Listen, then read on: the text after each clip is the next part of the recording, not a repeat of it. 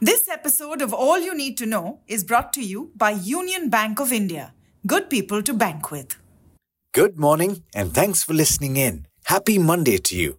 This is the daily morning update from BQ Prime, and I'm Alex Mathew. Today is the 4th of December. Over the next few minutes, we'll tell you everything that you need to know before the start of your day. What a weekend it was for the BJP. The results of four out of five recently concluded assembly elections are out, and you could go so far as to call it a sweep for the ruling party.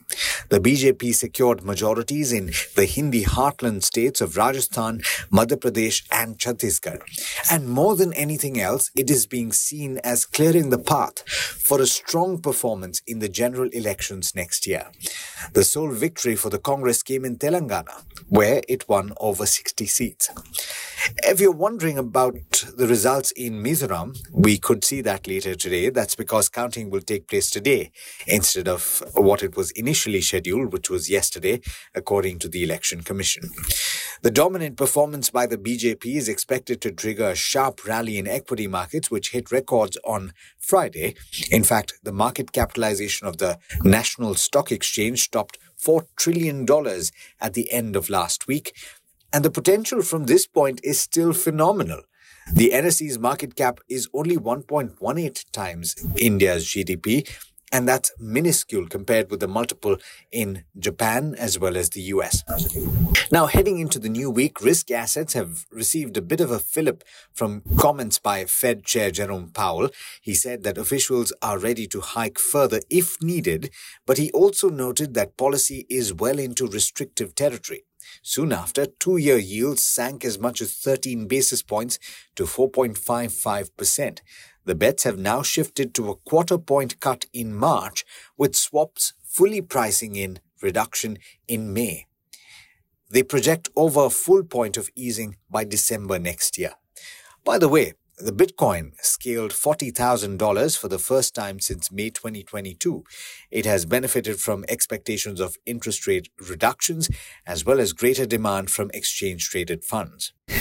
Moving on to other news, India on Sunday refrained from signing the COP28 declaration on climate and health.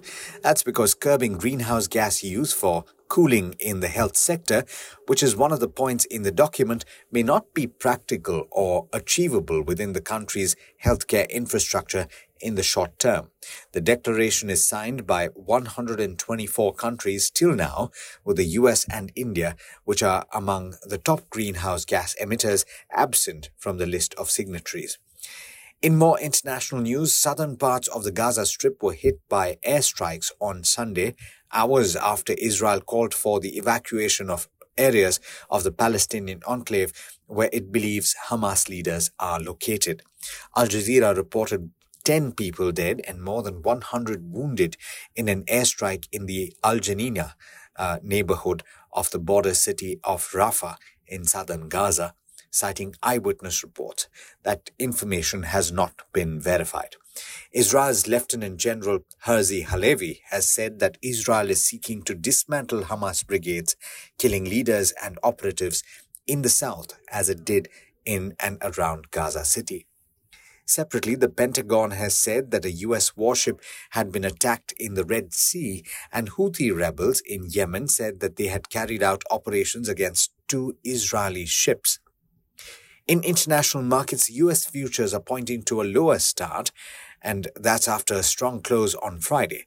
In the Asia Pacific region, two of the three early rises have started higher. The Nikkei 225 was the one that headed lower by about half a percent last I checked. And with that, it's over to Niraj Shah for the trade setup for the day in India. Morning, Niraj. Gap up opening almost a given today.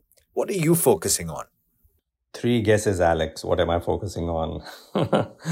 well, uh, it, it, you know, actually, like I like I said, I think in one of the tweets yesterday, you don't need me to tell or anybody else to tell what is the writing on the wall. Uh, this uh, what's happened yesterday is is uh, a landslide victory. You could argue that, right? It's a huge positive narrative for the union elections, and one would very likely believe that the equity rally would gather pace, not just because or what's happened yesterday in terms of the election verdict, but also because it's accompanied by um, the, you know, just a better frame of what's happening around the world on the risk asset side. So all of that uh, is very constructive. I think I was listening to some political conversations yesterday, and they said that uh, the fact that BJP has done very well relative to what they did in these states in 2018 possibly has implications for 2024 in their mind, even though state elections don't quite constitute what will happen in national elections. But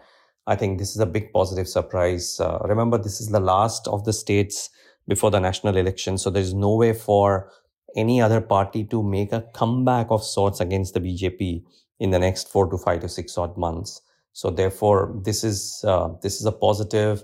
I would reckon what this also does is uh, domestic flows, which were already strong, become even more strengthened because markets will believe there is continuity, and foreign investors like this political continuity a lot more. So I would presume that from a market's perspective, at some point of time, you will see uh, heightened foreign flows. Now, whether they come in yeah, paying some regard to valuations and therefore a bit later or no remains to be seen. But what this does is, if it doesn't give more upsides after the pop up today, it definitely caps the downsides. And that, to my mind, is a big positive. Uh, so keep an eye out for these. Keep an eye out for almost everything that the government has been doing. I know various reports today have been talking about how they prefer cyclical plays. Some are saying they prefer two wheelers.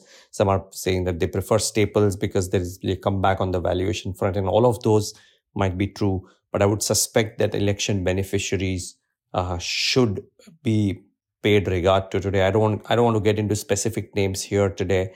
Uh, with regards to who election potential election beneficiaries are but I would believe that there'll be a pop and maybe there could be some more to a clutch of those names across sectors, uh, but particularly in the infra space. Uh, I would also watch out for uh, what could happen uh, to the pet themes of this current government, which is defense, which is railways. And I think all of those could continue to remain in focus. So do keep a keen eye out uh, for those as well. Uh, frankly, today's day is not about getting into the minutiae of what stock might do well or what might not. I would still, of course, watch out for uh, what happens to a Siemens, for example, uh, because parent is going to buy stake at a much lower price. Does that have an impact? But I think cap goods by and large should be constructive. So let's wait and watch if uh, these stocks also do well. Uh, I will keep a keen eye out for stocks which have done really well in the recent past. So stocks marked for delivery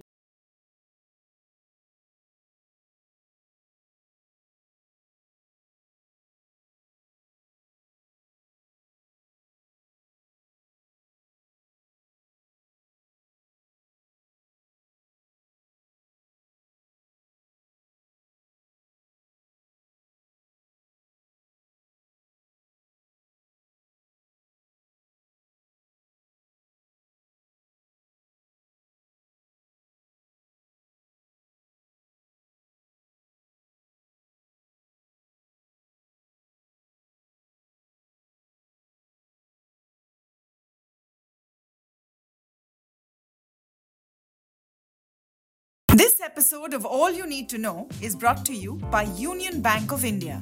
Good people to bank with.